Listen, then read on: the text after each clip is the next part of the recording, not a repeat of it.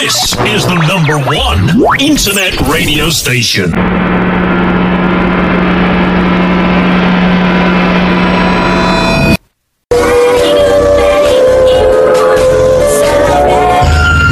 Yuk, kita masuk. Apa? Masuk ke rumah itu? Iya, lu takut ya, Det? Ah, enggak. Tapi... sesuatu yang menimbulkan perasaan ngeri atau takut yang amat sangat. Hal-hal yang terjadi di luar nalar akan kita bahas di sini bersama saya Algasa dengan beberapa narasumber di podcast misteri kisah horor.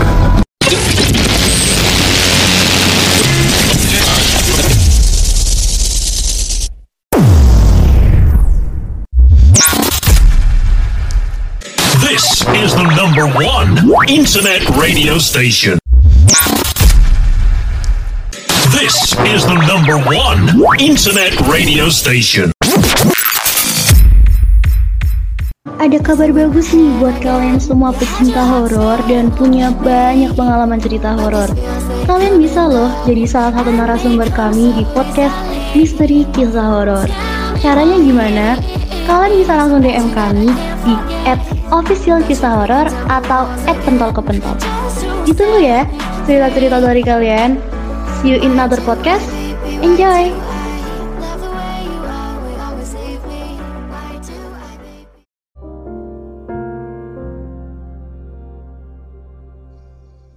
Assalamualaikum, selamat datang di podcast Misteri Kisah Horor bersama gue, Algasa. Kita ketemu lagi dan di kesempatan kali ini gue coba bawain cerita tentang kisah pilu Ari Hanggara.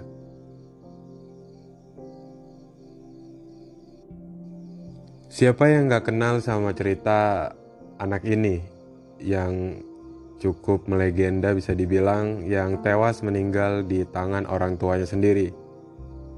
Sebagian dari kalian mungkin udah tahu atau pernah dengar cerita ini, tapi gak apa-apa, di sini gue coba bawain di podcast ini.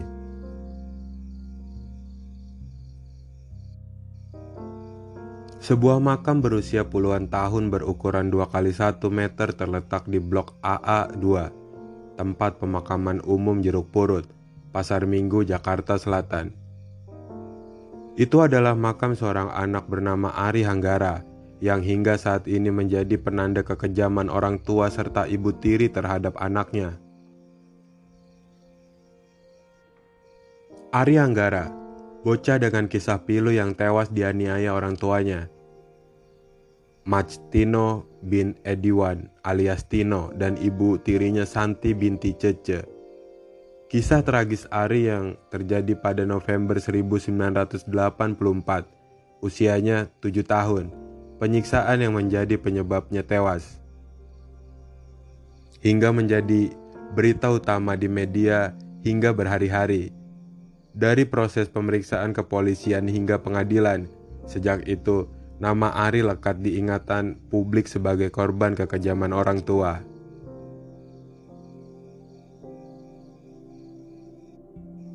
Meski tragedi tersebut telah terjadi puluhan tahun silam, ceritanya tidak pernah usang oleh waktu, terus berulang dan tak bisa dilupakan.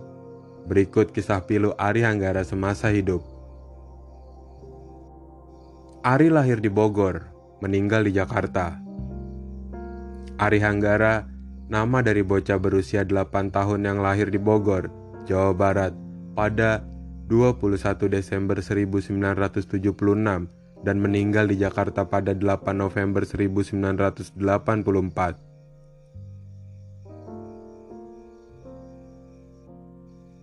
Ayahnya Tino dan ibunya, Dahlia Nasution, kerap bersitegang. Terjadilah perceraian. Dahlia akhirnya memutuskan kembali ke Depok dan Tino menitipkan anak-anaknya ke rumah sang nenek. Tak lama kemudian, Tino kembali mengambil 3 anaknya yaitu Anggi, Ari, dan Andi. Melanjutkan hidup bersama istri barunya bernama Santi di sebuah rumah kontrakan kecil di kawasan Mampang, Jakarta Selatan. Mereka tinggal, namun dalam laporan Tempo edisi 13 April 1985, ayahnya dan Santi belum resmi sebagai pasangan suami istri, meski telah tinggal bersama. Masyarakat yang menganggap Santi sebagai ibu tirinya kelak akan menjadikan status ibu tiri sebagai mimpi buruk bagi anak-anak. Tino yang sadar kalau dirinya pengangguran memutuskan untuk melamar kerja ke berbagai tempat. Teman-teman juga mulai dihubungi, tapi semua tak ada yang memberi harapan. Kondisi ini membuat Santi, sang istri, mulai cerewet, ditambah anak-anak yang mulai membandel sesuai dengan perkembangan usianya.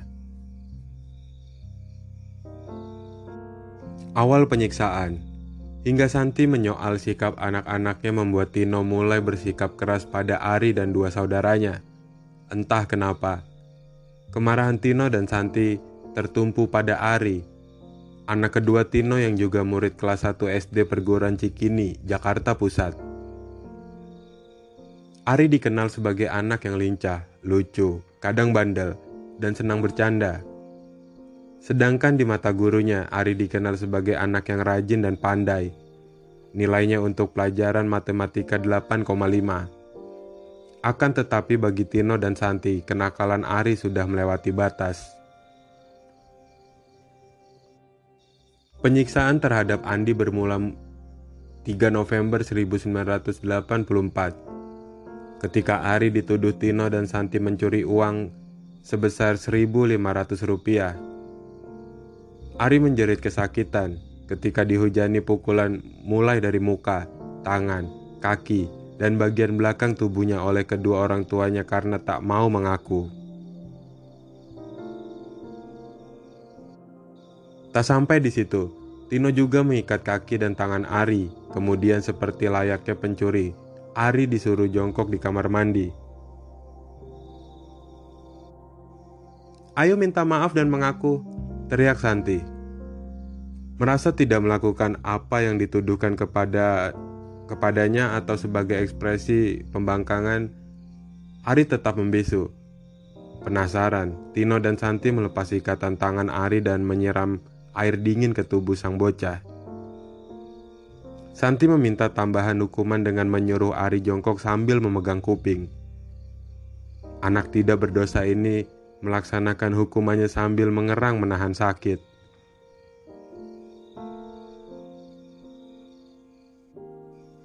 Meski Ari telah mendapat perlakuan seperti itu, menurut Khadijah, seperti yang dikutip dari Tirto, Ari tidak memperlihatkan dirinya mengalami tekanan mental. Jika luka di tubuhnya ketahuan oleh guru, ia menjawabnya karena jatuh. Kian memuncak. Kekejaman Tino dan Santi terus berlanjut dan mencapai puncaknya pada Rabu 7 November 1984. Ari kembali dituduh mencuri uang sebesar Rp8.000. Bocah yang mengaku tidak mencuri ini kembali dianiaya. Santi dengan gemas menampari Ari yang berdiri ketakutan. Masih juga tak mengaku, Tino mengangkat sapu dan memukuli seluruh tubuh bocah itu. Suara tangis kesakitan Ari pada pukul 22.30 waktu Indonesia bagian Barat sayup-sayup didengar tetangganya. "Menghadap ke tembok!" teriak Santi, seperti dituturkan sejumlah saksi. Kesal karena kata maaf tak kunjung terucap, Santi kemudian datang dengan menenteng pisau pengupas buah dan sekali lagi mengancam Ari untuk meminta maaf. Namun, lagi-lagi Ari menutup mulut. Dengan penuh emosi, Santi menjambak dan menodongkan pisaunya ke muka bocah yang sudah sangat ketakutan itu. Setelah sang ibu tiri meninggalkan ruang penyiksaan, giliran Tony datang dan memukul Ari yang sudah sangat lemah itu. "Berdiri terus di situ," perintah sang ayah. Jarum jam menunjukkan pukul 01.00 waktu Indonesia bagian Barat. Ketika Tony bangun dan menengok Ari, ia menjumpai bocah itu sudah tidak berdiri lagi dan tengah duduk. Minuman di gelas yang diperintahkan tidak boleh diminum sudah bergeser letaknya. Seketika Tony seolah naik darah dan kembali menyiksanya. Gagang sapu mulai menghujani tubuh anak malang ini. Tony juga membenturkan kepalanya ke tembok. Akhirnya, Anak yang lincah ini tersentak dan menggelosor jatuh. Sang ayah kembali beranjak ke kamar tidur. Hingga akhirnya, pada pukul 03.00 waktu Indonesia bagian barat, Tony bangun dan melihat anaknya sudah terbujur kaku. Sang ayah panik dan bersama Santi melarikan Ari ke rumah sakit. Namun, dokter yang memeriksanya mengatakan Ari sudah tidak bernyawa. Hari itu, Kamis 8 November 1984.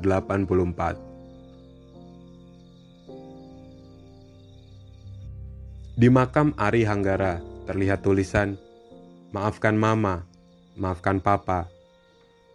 Konon sang ayah kandung dan ibu tiri yang meminta tulisan tersebut. Kata maaf yang terlambat, makam di TPU Jeruk Purut itu jadi saksi pilu kekerasan terhadap anak. Tetangga mengaku pada malam itu dan juga hari-hari sebelumnya mendengar hardikan keras, "Hadap tembok." Tapi mereka hanya diam, tak bertindak, tak menolong, karena segan campur urusan rumah tangga orang lain.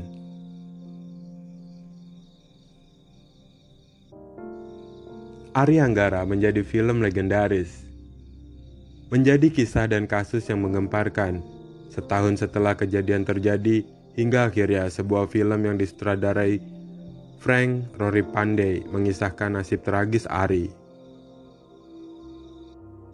Film berjudul Ari Hanggara mendapat tempat di hati para penonton. Dibintangi Yan Cheribudiono sebagai Ari, Dedi Miswar memerankan Tony dan Joyce Erna sebagai ibu tiri. Dengan durasi yang cukup panjang, 220 menit, kemudian menjadi film dengan jumlah penonton terbanyak pada 1985. Menurut data Perfin pada 1986, penonton Ari Hanggara sekitar 382.708 orang.